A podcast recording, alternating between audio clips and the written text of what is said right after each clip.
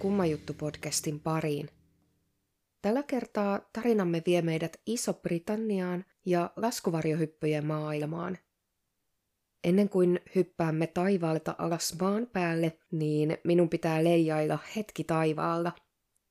Haluan kiittää teitä 1500 seuraajaani, jotka olette jo löytäneet kummat jutut – Olin odottanut saavani tonnin täyteen ehkä vuodessa, mutta nytpä se tapahtui kahdessa kuukaudessa ensimmäisten kymmenen jakson varrella. Podi keikkuu myös Spotifyn Top 200-listan sijaan 50 kummallakin puolella. Olen ihan sanomattoman iloinen siitä, että näin moni ihminen on löytänyt tämän podini pariin – olen tässä kevään myötä toteuttanut myös useita jaksotoiveita, joten jos sinulla on mielessä jokin kumma juttu, josta haluaisit kuulla, niin laitappa viestiä vaikka Instassa. Mennäänpä sitten laskuvarjohyppyjen ihmeelliseen maailmaan. Ihmistä on kautta historiansa kiinnostanut lentää linnun lailla. Leonardo da Vinci piirsi 1400-luvun lopulla luonnoksia laskuvarjosta mutta tuo keksintö lienee paljon vanhempi. Laskuvarjohyppyjä kokeiltiin kuuma-ilmapalloista ennen lentokoneen syntyä. Ensimmäinen hyppy tapahtui niinkin varhain kuin vuonna 1797 – Laskuvarjohyppy tuli 1920-luvulla ilmailunäytösten suosikkiesitykseksi ja sen sotilaallinen käyttö alkoi 1930-luvulla. 1950-luvulta alkaen laskuvarjohyppy on kasvattanut suosiota harrastuksena. Hyppykorkeus vaihtelee hyppääjän kokemuksen ja säätilan perusteella. Suomessa aloittelijat hyppäävät ensin niin sanottuja pakkolaukaisuhyppyjä – joissa varjo on kiinni lentokoneessa ja se aukeaa, kun hyppäjä on pudonnut tietyn matkan päähän. Varjon avauskorkeus on aloittelijoilla noin kilometristä puolentoista kilometriin, joka tarkoittaa noin 5-7 minuutin mittaista leijailua ilmassa. Kokeneemmat hyppäjät voivat hypätä useiden kilometrien korkeudesta ja nauttia vapaa pudotuksesta aina noin kilometrin korkeuteen saakka – jolloin varjo viimeistään avataan. Kuinka korkealta sitten voi hypätä? 14. lokakuuta vuonna 2012 itävaltalainen laskuvarjohyppääjä Felix Baumgartner hyppäsi 39 kilometrin korkeudesta stratosfääristä kaikkien aikojen korkeimmalle suoritetun laskuvarjohypyn. Tällainen hyppy vaatii jo vankkaa kokemusta – ja oikeanlaisia välineitä, koska stratosfäärissä ilma on liian ohutta ihmisen hengitettäväksi. Felix on muuten mielenkiintoinen henkilö ja todellinen huimapää, joka on rikkonut lukuisia laskuvarjo- ja beishyppäämiseen liittyviä ennätyksiä. Olen itsekin nuorempana hypännyt ja sitä vapauden ja jännityksen tunnetta on vaikeaa kuvailla – vaikka hyppääminen ei jäänytkään itselleni harrastukseksi, niin voin hyvin ymmärtää, miksi ihmiset jäävät siihen koukkuun. Mutta mennäänpä nyt jakson pariin. On pääsiäisviikonloppu huhtikuun alussa vuonna 2015. 39-vuotias englantilainen Victoria Silliers toivoo sään paranevan, koska hän on aikeissa hypätä laskuvarjolla sinä päivänä. Hyppy on lahja hänen aviomieheltään Emil Silliersiltä, ja se olisikin ensimmäinen hyppy lähes vuoteen, sillä Victoria oli saanut parin toisen lapsen vasta viisi viikkoa aiemmin. Victoria oli kokenut hyppääjä, jolla oli allaan yli 2500 laskuvarjohyppyä. Victoria toimi myös hyppyopettajana ja oli tottunut opastamaan ensikertalaisia sekä kokemattomia hyppäjiä eri korkeuksilla. Hän pystyi jopa vapaapudotuksen aikana ottamaan kiinni oppilaan ja auttamaan tämän oikeaan asentoon ennen laskuvarjon avaamista – Victoriaa pidettiin harvinaisen taitavana hyppääjänä. Nyt Victorian hyppyporukka yritti ensin päästä hyppäämään lauantaina, mutta sää oli liian huono. Hyppysuunnitelmat siirtyivät siis pääsiäissunnuntaille. Koko päivän säätä tarkkailtuaan he päättivät neljän aikaan iltapäivällä tehdä niin sanotun hop and pop-hypyn noin kilometrin korkeudessa, jossa varjo aukaistaan pian koneesta hyppäämisen jälkeen. Tällä tavoin he pääsisivät hyppäämään paksun pilvikerroksen alapuolelta. Tällä kertaa luvassa ei olisi vapaa-pudotuksen jännitystä. Tai niin tämä hyppyporukka ainakin luuli. Victoria pukee hyppyvarusteensa päälle. Siihen kuuluu hänen itsensä pakkaama laskuvarjo. Kokeneet hyppääjät ovat tarpeeksi ammattitaitoisia pakkaamaan omat varjonsa itse, ja he tuntevat omat varusteensa paremmin kuin kukaan toinen. Yhdessä 12-henkinen hyppyporukka nousee koneeseen, ja Victoria vilkuttaa vielä miehelleen ja kahdelle lapselleen ennen koneen nousemista. Vaikka häntä oli epäilyttänyt hypätä näin pian synnytyksen jälkeen, hän tuntee nyt tuttua hyvän olon tunnetta lähestyvästä hypystä. Silti hän pohtii mielessään, että tämä hyppy tulisi olemaan viimeinen hetkeen aikaan, koska hänellä oli kaksi pientä lasta kotona hoidettavanaan. Kuinka oikeassa hän tulisikaan olemaan? Koneessa Victoria antaa nyrkkitervehdyksen hyppytovereilleen. Etukäteen päätetyn järjestyksen mukaan hän olisi viimeinen hyppäjä sinä päivänä. Lentokone nousee ja alkaa kaartelemaan vaadittavassa reilun kilometrin hyppykorkeudessa. Koneen sivuovi aukaistaan ja yksi laskuvarjohyppääjä toisensa jälkeen hyppää ulos. Tällaisessa hypyssä hypätään koneesta vaaka-asentoon ja ikään kuin kellutaan vatsallaan hetki taivaalla kymmeneen laskien. Sitten varjo aukaistaan ja hyppäjä saa loppumatkan nauttia hitaasta leijailusta taivaalla. Näin Victoriakin toimi. Nautittua muutaman sekunnin ajan vapaa-pudotuksesta, hän veti päävarjon avaavasta narusta. Pian hän huomasi siinä olevan jotain vikaa, eikä se auennut kuten piti. Päävarjon narut olivat kietoutuneet toisiinsa, eikä Victoria saanut niitä selvitettyä. Victoria kokeneena hyppääjänä ei kuitenkaan tästä hätääntynyt, koska vaikka päävarjon vikaantuminen onkin harvinaista, ei se ole ennen kuulumatonta. Tällaisia tilanteita varten hyppääjät koulutetaan toimenpiteisiin jo ensimmäisestä hypystään alkaen. Victorian yrittäessä avata varavarjoaan, hän huomasi, ettei sekään auennut oikein. Tämä oli jo äärimmäisen harvinaista – Varavarjon toinen puoli aukesi kuten pitää, mutta toinen puoli näytti olevan täysin irti Victorian valjaista, joten varjo ei päässyt aukeamaan oikein, vaan jäi lepattamaan suppilona hänen ylleen. Tämä liike sai Victorian pyörimään villisti ilmassa, ja pian hän menetti paikan ja korkeuden tajunsa. Epäuskon hiipiessä Victorian mieleen maan pinta lähestyi uhkaavasti. Hän ehti haistaa vastakäännetyn multapellon tuoksun ennen iskeytymistään maahan. Hänen maailmansa pimeni välittömästi. Laskuvarjo-onnettomuuksia kyllä tapahtuu, mutta ne ovat yllättävän harvinaisia. British Parachute Association eli BPA analysoi hypyt kymmenen vuoden ajalta ennen pääsiäistä 2015. Näistä 2900 hyppyä oli sellaisia, joissa varalaskuvarjoa oli käytettävä. Näissä kaikissa hypyissä varavarjo toimi moitteettomasti.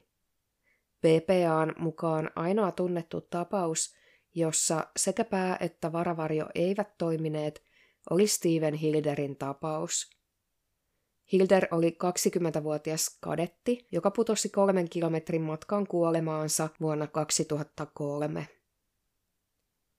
Joku oli katkaissut hänen varavarjonsa kiinnityksen, ja poliisi käynnisti aluksi murhatutkinnan, mutta päätteli kymmenen kuukautta myöhemmin, että hänen kuolemansa oli luultavasti itsemurha. Hänen laskuvarjopakkauksestaan ei löytynyt muuta DNAta kuin hänen omansa, ja hänen varavarjonsa osia löytyi hänen autostaan keräsaksien. Tämä on tarina, jonka jokainen brittiläinen laskuvarjohyppääjä tietää, ja tähän Emil viittasi oikeudenkäyntiensä aikana. Hän nimittäin ehdotti, että hänen vaimonsa olisi saattanut yrittää tappaa itsensä. Mark Bajada työskenteli tuona päivänä hyppykerhon vastaavana. Hän sai ilmoituksen, että jotain oli pahasti vialla meneillään olevalla hyppykierroksella, joten hän astui ulos. Hän näki nopeasti putoavan tumman hahmon kuin sätkynuken syöksyvän läheiselle pellolle. Mark oli varma, että tämä onnettomuus olisi kohtalokas, eikä hyppääjä voinut mitenkään selvitä hengissä. Mark hyppäsi autoon kollegansa kanssa ja he ajoivat onnettomuuspaikalle niin kovaa kuin autosta vain pääsi. Mark hyppäsi autosta ja juoksi maassa makaavan Victorian luokse. Ihmeekseen Mark huomasi tämän olevan elossa ja sitten hänet valtasi varmuus, että Victoria myös jäisi henkiin. Pian Victoria kiidätettiin sairaalaan. Mark oli huomannut jo paikan päällä Victorian varjoissa jotain omituista. Niiden narut eivät kulkeneet kuten olisi pitänyt. Vuosikymmenten hyppykokemuksellaan hän tiesi heti, että laskuvarjo ei ollut pakattu oikein tai sitä oli jollain tavalla sabotoitu. Fiksuna miehenä hän keräsi varjon mukaansa ja videoi oman analyysinsä samalla, kun hän tutki varjoa. Tästä olisi myöhemmin poliisille suunnatonta apua tapauksen selvittämisessä. Videolla Mark tekee havaintoja siitä, mitä varjossa oli vialla, ja toteaa myös, että taitaa olla syytä soittaa poliisille. Poliisi alkaa tutkimaan tapausta ja pian Victorian 37-vuotias aviomies Emil pidätetään epäiltynä vaimonsa murhan yrityksestä. Sekä Emil että Victoria itse ovat sitä mieltä, että miehellä ei ollut mitään tekemistä tapahtuneen kanssa. Tapahtuman tutkijoilla onkin haastava tehtävä selvittää totuus onnettomuuden takana. Tutkinnan lopputulos tulee muuttamaan Victorian ja hänen perheensä elämän lopullisesti –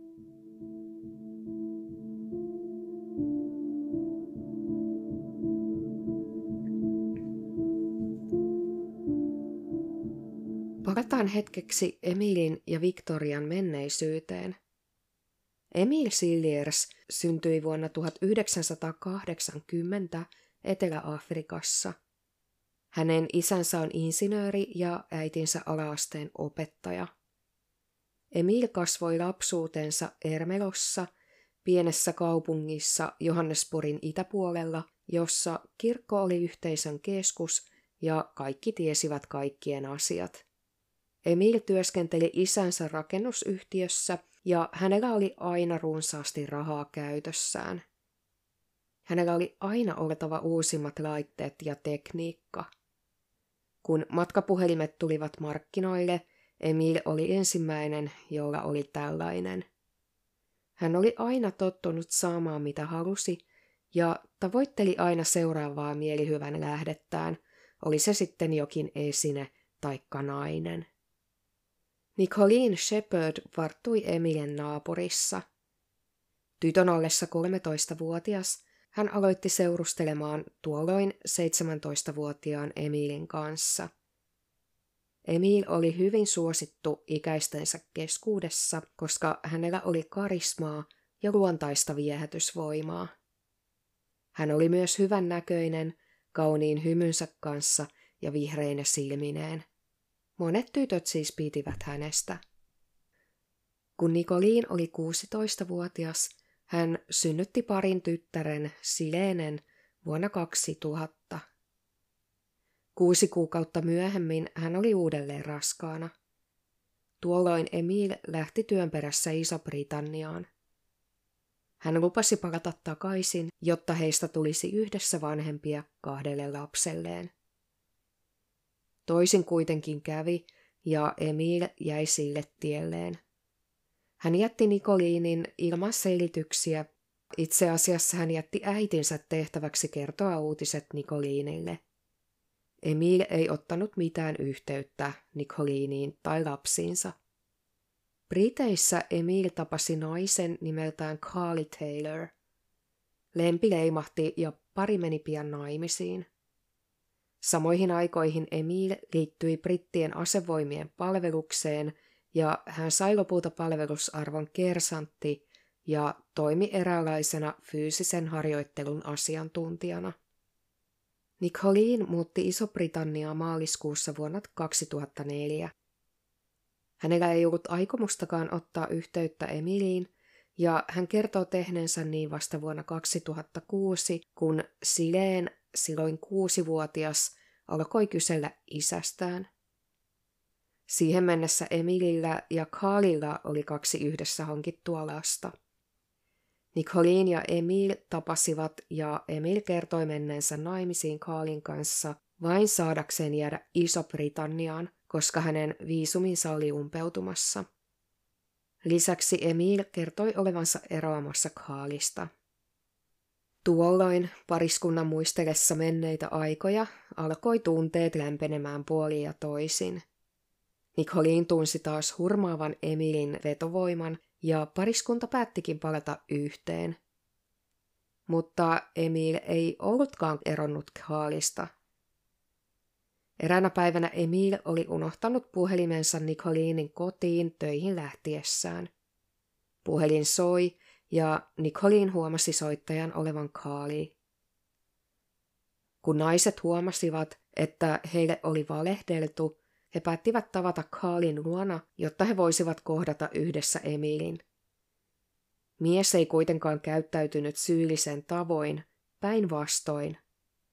Nähdessään Nicolinin Kaalin kodissa, hän kysyi afrikaansin kieleltä naiselta, mitä vittua sinä teet täällä?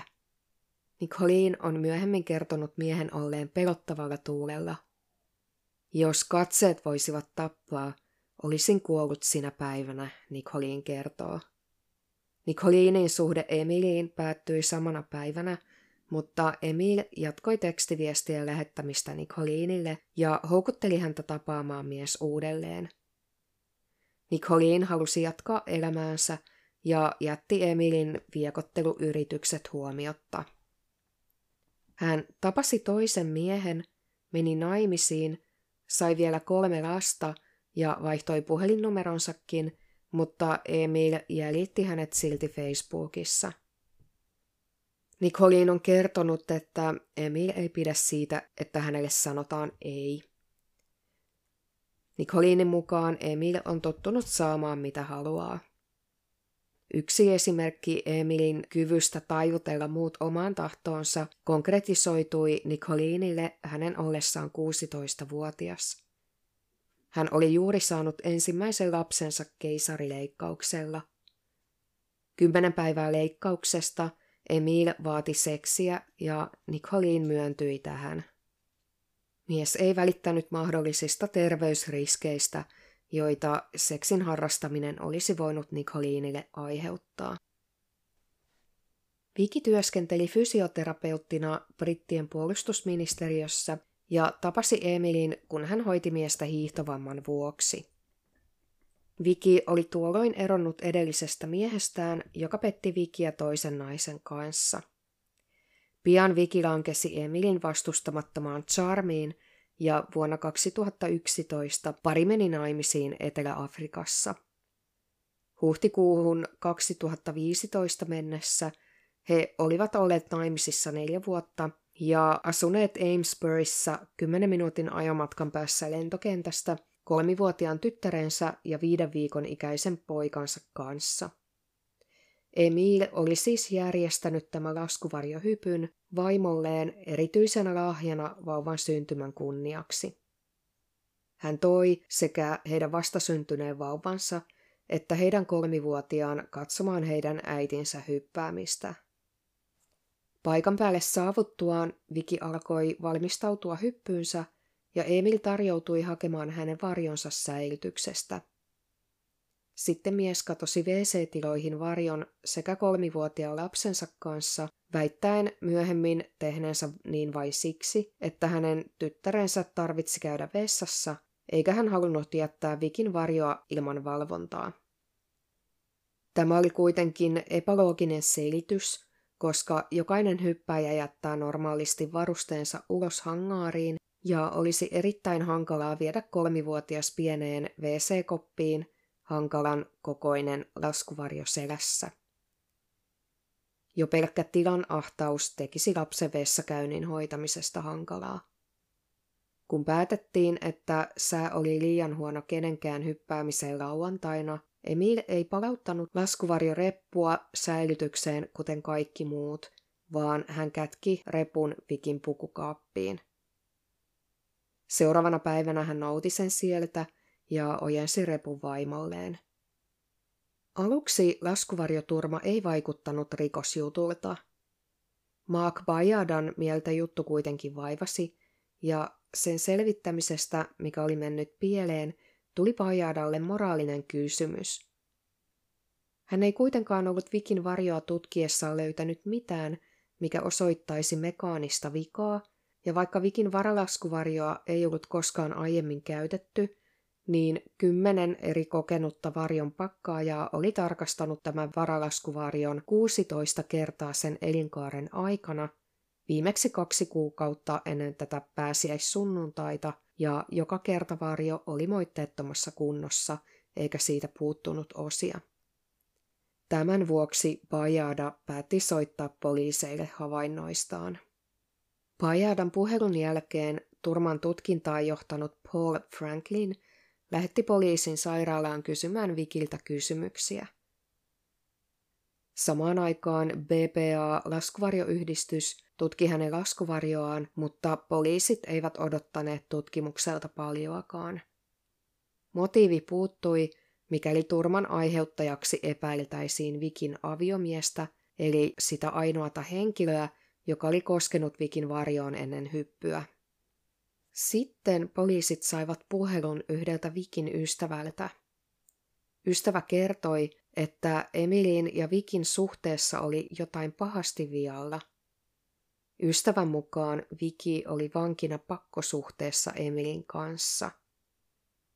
Suhteessa oli perheväkivalta ongelmia – jotka eivät näkyneet perheen ulkopuolisille millään tavalla, koska Vikillä ei ollut koskaan ollut mustaa silmää tai mustelmia näkyvissä paikoissa. Tästä puhelusta poliisi sai kuitenkin syyn tutkia Vikin aviomiehen touhuja tarkemmin. BPA vahvisti Bajadan havainnot, joiden mukaan Victorian laskuvarjohypyn epäonnistumiselle ei ollut mekaanista syytä. Laskuvarjossa ei myöskään ollut sormenjälkiä, tai DNAta, joka yhdistäisi sen Emiliin, eivätkä väitteet myrkyllisestä suhteesta riitä tuomitsemaan miestä murhan yrityksestä.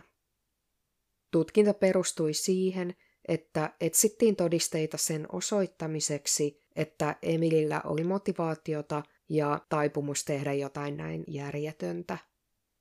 Poliisi Maddie Hena meni 28. huhtikuuta pidättämään Emilin tämän työpaikalla Aldershotissa. Hänellä oli lassiseinäinen toimisto, josta oli näkymä kuntosalille, jossa hän työskenteli fyysisen harjoittelun ohjaajana.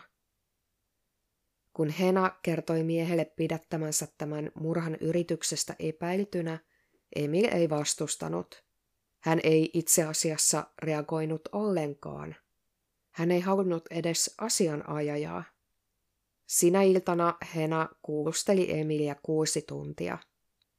Mies esiintyi hyvin itsevarmasti ja vastaili kysymyksiin sekä kertoili asioistaan melko älykkäällä tavalla. Emil tiesi, että joitain asioita paljastuisi poliisien tutkiessa hänen puhelintaan, joten hän muun muassa paljasti olevansa suhteessa itävaltalaisen laskuvarjohyppyohjaajan Stefani Gollerin kanssa. Emil oli tavannut Stefaniin ollessaan ulkomailla työnantajansa järjestämällä hiihtomatkalla. Emil paljasti myös, että hänellä oli kertynyt velkaa pikavippiyhtiöille – Lisäksi hän kertoi turmapäivästä vapaaehtoisesti sen, että hän oli käynyt vessassa tyttärensä kanssa Vikin varjoselässään. Nämä paljastukset tarjosivat sekä motiivin että keinon murhalle, mutta Emil käyttäytyi kuin olisi koskematon. Hän käyttäytyi, kuten olettaisi poliisin automaattisesti uskovan hänen sanomansa asiat, eikä näkisi näitä enää koskaan. Tuo olisi ollut uuvuttava päivä sellaiselle, jonka pitäisi olla huolissaan vakavasti loukkaantuneesta vaimostaan. Poliisikuulustelun lopussa Hena kysyi Emililtä, oliko hänellä vielä jotain sanottavaa. Tähän Emil vastasi täysin tunnekylmänä. Pahinta tässä päivässä oli, että pidätit minut alaisteni edessä. Hena ei voinut muuta kuin hämmästellä vastausta silmät pyöreinä. Emil ei millään tavoin vaikuttanut mieheltä, jonka vaimo taisteli parhaillaan hengestään sairaalassa. Mitä paremmin tutkinnassa mukana olleet poliisit oppivat tuntemaan Emilin, sitä enemmän tällaisessa vastauksessa oli järkeä. Rikostutkija Franklin on kertonut, että Emil täyttää kaikki psykopaatin piirteet. Franklinin mukaan Emil oli äärimmäisen itsekäs narsisti, joka välitti vain itsestään. Noin yhdellä prosentilla väestöstä uskotaan olevan psykopaattisia piirteitä, joille on ominaista itsekkyys, katumuksen puute ja empatian puuttuminen. Vaikka psykopatiaa pidetäänkin persoonallisuushäiriönä ja se voi jossain määrin selittää, miksi Emil yritti murhassa vaimonsa näin monimutkaisella tavalla, niin psykopaatin mielenlaatu ei ole lieventävä tekijä – eikä sitä voida käyttää puolustuksena oikeudessa. Rikosetsivä Franklin on todennut, Emil ei ole mielisairas, se on vain hänen luonteensa. Emil on karismaattinen ja viehättävä, hän ei pidä siitä, että hänelle sanotaan ei, hän on tottunut saamaan haluamansa. Kun poliisit olivat saaneet psykologilta vahvistuksen Emilin luonteen psykopaattipiirteistä, he käyttivät tätä seikkaa hyödykseen kuulusteluissa. Kuulustelijat pyysivät neuvoja National Crime Agencyltä parhaisiin kuulustelutaktiikoihin estäkseen Emilia dominoimasta tulevia kuulusteluja. Tähän mennessä tutkijat olivat jo huomanneet Emilin vastaavan kysymyksiin politiikon tavoin. Hän ei antanut suoria vastauksia – ja pyrki johdattelemaan keskustelun itselleen suotuisiin aiheisiin tai sellaisiin aiheisiin, joiden arveli herättävän kuulustelijoiden mielenkiinnon. Niinpä kuulustelijat laativatkin huolellisen suunnitelman ollakseen lankeamatta Emilin käyttämiin keskustelutaktiikoihin. Henahin ollessa pidättämässä Emilia, poliisi ilmoitti Victorialle – että hänen miehensä oli heidän pääepäilytynsä vaimonsa murhan yrityksestä. Tuolloin Viki oli yksin kotona kolmivuotiaan tyttärensä ja vauvansa kanssa ja kävi vielä läpi pitkää paranemisprosessia. Viki ikävöi miestään ja halusi tämän tulevan takaisin kotiin mahdollisimman pian poliisin epäilyistä huolimatta. Rikosetsivät Franklin ja Louis menivät taas käymään Vikin luona. He kertoivat Vikille, että hänen miehellään oli suhde toiseen naiseen ja että mies oli aikonut jättää vaimonsa rakastajansa vuoksi ja että hän oli kieltänyt jopa heidän poikansa olevan hänen. Franklin ajatteli, että tämä saisi Vikin ymmärtämään, että suhteessa oli jotain pahasti vialla ja että hänen kannattaa luottaa poliisiin ja hyväksyä, ettei Emil voinut tulla takaisin kotiin. Tämä taktiikka näytti toimivan ainakin sinä iltana. Tuolloin Viki kertoi etsiville kaasuvuodosta. Eräänä aamuna kuusi päivää ennen laskuvarjohyppyä Viki haisti kaasun keittiössään. Emil ei ollut kotona. Hän oli halunnut viettää yön työpaikallaan. Hän oli kertonut Vikille halunneensa välttää varhaisaamuliikennettä, mutta oli itse asiassa viettänyt illan ja yön ex-vaimonsa Kaalin kanssa, lähetelleen samalla tekstiviestejä tyttöystävälleen Stefanille ja kaiken kukkuraksi ottanut vielä yhteyttä muutamiin prostituoituihin sopiakseen tapaamisia. Viki tarkasti kaasuventtiilin keittiön kaapista uunin vieressä ja näki siinä verta. Hän lähetti Emilille viestin ja kysyi, oliko mies koskenut venttiiliin. Viki vielä vitsaili, että yrittikö Emil murhata vaimonsa tällä tavalla. Emil kiukustui tästä huulenheitosta ja väitti kiristäneensä venttiiliä, mutta kuten myöhemmin paljastui, osui Viki tietämättään napakymppiin. Tuon kaasuventtiilin oikeuslääketieteellinen tutkimus osoitti, että veri oli Emilin ja voimaa oli käytetty vain venttiilin löysäämiseen, ei sen kiristämiseen. Tämä oli ainoa poliisin rikostekninen todiste, joka osoitti Emilin yrittäneen tappaa vaimonsa. Se osoitti myös, ettei mies välittänyt, jos hänen lapsensa menehtyisivät äitinsä rinnalla. Emilin puhelin osoittautui rikostutkinnan aareaitaksi. Oli kulunut alle kuusi kuukautta siitä, kun hän tapasi Stefani Gollerin, mutta he olivat onnistuneet vaihtamaan tuona aikana yhteensä 32 000 viestiä. Emil oli kertonut Stefanille, että hänellä oli raskaana oleva vaimo, mutta väitti, että lapsi oli toisen miehen. Synnytyksen jälkeen hän vielä valehteli Stefanille, että hänellä oli DNA-testi, joka osoitti, ettei hän ollut vastasyntyneen poikansa isä. Tekstiviesteissä Emil vakuutti Stefanille, että mies tekisi kaikkeensa ollakseen naisen kanssa. Hieman arvoituksellisesti Emil oli myös kirjoittanut, että huhtikuusta alkaen tilanne helpottaisi. Tämä todisti poliiseille, että Vikin murhayritys oli suunniteltu. Stefani ei ollut ainoa henkilö, joille Emil viestitti. Hän muun muassa harrasti seksiä entisen vaimonsa Kaalin kanssa. Kaali asui reilun kilometrin päässä hänestä ja Vikistä Amesburyssä. Tämä oli kätevää, koska nämä kaksi perhettä pystyivät sopimaan sujuvasti lastenhoidoista ja Emilin tapaamisista lastensa kanssa. Viiteitä Emilin seksuaaliseen aktiivisuuteen löytyi myös lisää. Hän oli jäsen Fab Swingers-nimisellä verkkosivustolla, jossa hän tapasi kumppaneita satunnaista seksiä varten sekä etsi säännöllisesti seksityöntekijöitä Adult Work-nimiseltä sivustolta. Emilin pokka piti. Rikostutkimuksen aikana huomattiin, että miehellä oli tapana keskustella vaimonsa kanssa lasten hakemisesta tai kaupassa käymisestä samalla, kun hän saattoi sopia tapaavansa jonkun Fab Swingers-sivustolla tutustumaansa naiseen viikonlopun hauskanpitoa varten ja vieläpä samaan syssyyn soittaa jollekin Adult Workista nähdäkseen, onko joku saatavilla. Eli kolme täysin erillistä keskustelua samaan aikaan, hoidettu siten, ettei koskaan tullut väärää puhelua tai viestiä väärälle henkilölle.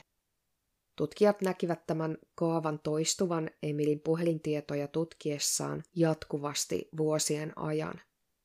Poliisi sai myös tietonsa, että Emilillä oli 22 000 puntaa velkaa, mutta he epäilivät, että todellinen kokonaissumma olisi paljon suurempi. Emil siirsi rahojaan monien tiliensä välillä ja rahojen alkuperää oli vaikea saada selville. Poliisi kuitenkin sai selville, että Emil oli velkaa pikavippiyhtiöille, entisille työkavereilleen ja myös omalle vaimolleen. Heidän seitsemän vuoden suhteensa aikana Viki oli lainannut hänelle yli 19 000 puntaa, jotka Emilin piti maksaa takaisin, mutta Viki ei koskaan nähnyt näitä rahojaan enää. Emili jopa varasti 6000 puntaa Vikin säästötililtä ja väitti, että vaimon tili oli hakkeroitu. Pankki pystyi kuitenkin jäljittämään varkaudessa käytetyn IP-osoitteen perheen kotitietokoneelle. Emil oli ollut varovainen sijoittaessaan Vikin henkivakuutukseen. Hän oli lisännyt vaimonsa omaan työntekijävakuutukseensa ja varmistanut, että Vikin vakuutussumma olisi mahdollisimman suuri. Hän ei tuolloin tiennyt, että tuo olisi kaikki, mitä hän saisi naisen kuoltua.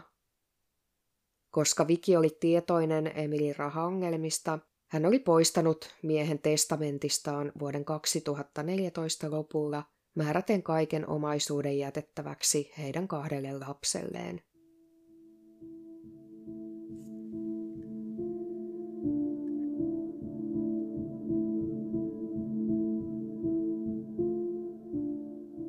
Kesti yli kaksi vuotta ennen kuin tapaus tuli oikeuden käsiteltäväksi. Ensin kesti yhdeksän kuukautta, kun pieni rikostutkijaryhmä kaarasi läpi kymmeniä tuhansia sivuja Emilin puhelimesta poimittuja tietoja. Sitten kesti vielä toiset yhdeksän kuukautta ennen kuin syyttäjä arvioi tutkinnan aikana kerätyt todisteet ja päätti, että tapaus oli riittävän vahva tuomion mahdollistamiseksi. Viki puolestaan halusi jättää huhtikuun 2015 tapahtumat taakseen. Kun hän todisti ensimmäisessä oikeudenkäynnissä, hän ei enää toiminut yhteistyössä tutkinnan kanssa. Hän kertoi tuomioistuimelle liioitelleensa ensimmäisissä lausunnoissaan poliisille, että Emil oli ollut wc laskuvarjon kanssa kymmenen minuuttia, mutta oikeasti hän oli kuulemma ollut siellä vain viisi minuuttia. Viki myös kertoi tulleensa nöyryytetyksi saadessaan tietää kaikista Emilin puuhista vaimonsa selän takana ja oli tuolloin halunnut koostaa. Emilin todellisesta luonteesta kertoo jotain se, että hänellä ei ollut ystäviä tai sukulaisia tukemassa häntä kummankaan oikeudenkäynnin aikana, eikä hän myöskään saanut puolelleen luonnetodistajia – jotka olisivat kyseenalaistaneet syyttäjän maalaaman psykopaatin kuvan hänestä. Hänen armeijakollegansa eivät kommentoineet tapaukseen muuta kuin että hänet oli vapautettu palveluksesta normaalin menettelyn mukaisesti silloin, kun sotilas tuomitaan vankeuteen. Viki oli paikalla, kun hänen miehensä tuomittiin elinkautiseen vankeuteen vaimonsa murhayrityksestä ja heidän lastensa terveyden piittaamattomasta vaarantamisesta. Viki pyysi, ettei hänen uhrilausuntoaan luettaisi avoimesti oikeudessa. Englanniksi tämä lausunto on Victim Impact Statement, ja se on osana oikeudellista prosessia annettu kirjallinen tai suullinen lausunto, joka antaa rikoksen uhreille mahdollisuuden kertoa oma näkökulmansa rikokseen ja sen aiheuttamiin henkisiin ja fyysisiin vahinkoihin. Näitä lausuntoja käytetään auttamaan tuomaria päättämään, kuinka tekijä tuomitaan. Vaikka Vikin lausunnon sisältöä ei julkistettukaan, uskotaan, että hän tuossa lausunnossaan yritti saada miehelleen lievemmän tuomion. Oikeuden mukaan Emilin arvioitiin muodostavan riskin aikuisille naisille, etenkin heille, jotka olivat hänen kumppaneitaan. Tuomiota antaessaan Tuomari Justice Sweeney huomautti, että Viki näytti toipuneen fyysisestä vahingosta, mutta todistajan aitiossa häntä katseltuaan tuomari ei uskonut Vikin toipuneen henkisistä vahingoista, joita murhayritys oli aiheuttanut. Välittömästi sen jälkeen, kun Emil todettiin syylliseksi, Viki antoi haastattelut kahdelle sanomalehdelle ja esiintyi Good Morning Britain ohjelmassa – kertoakseen, ettei hän hyväksynyt tuomiota. Viki ei ole halunnut antaa haastatteluja sen koommin. Noissa antamissaan haastatteluissa Viki kertoi tuntevansa painetta läheistensä ja yleisön taholta siihen, että hänen pitäisi tuomita Emil tekosistaan. Viki mukaan kukaan, joka ei ole elänyt hänen elämäänsä, voi luottaa vain pintapuolisiin todisteisiin. Viki on todennut, että ihmiset luulevat tietävän enemmän kuin Viki itse. Emil oli ollut uskoton ja hänellä oli ollut ongelmia rahan kanssa, mutta nämä seikat eivät Vikin mukaan ole todisteita murhan yrityksestä. Viki kertoi olleensa loukkaantunut ja vihainen, mutta ei silti kyennyt uskomaan, että Emil olisi tahtonut vaimonsa kuolemaa. Vikin mukaan Emil on intohimoinen ja intensiivinen ihminen, aito alfauros ja seksiriippuvainenkin, mutta ei missään nimessä murhaaja. Emilin ensimmäisten lapsien äiti Nicoliin on todennut, että hän ei usko Emilin seksiriippuvuuteen. Nicolinin mukaan Emilin luonteeseen kuuluu se, että mies haluaa saada tavoittelemansa asiat ilman vastaväitteitä. Nicolin oli sokissa, mutta ei yllättynyt, kun kuuli Emilin murhasyytteestä. Hänen mukaansa Emilille toiset ihmiset ovat kuin esineitä. Poliisille Emilin tuomio oli katkeran suloinen voitto. He olivat saavuttaneet oikeutta uhrille, joka ei todellakaan halunnut sitä. Suurin ansio Emilin tuomitsemisessa oli Mark Pajadan keräämät todisteet heti tapahtumapaikalla.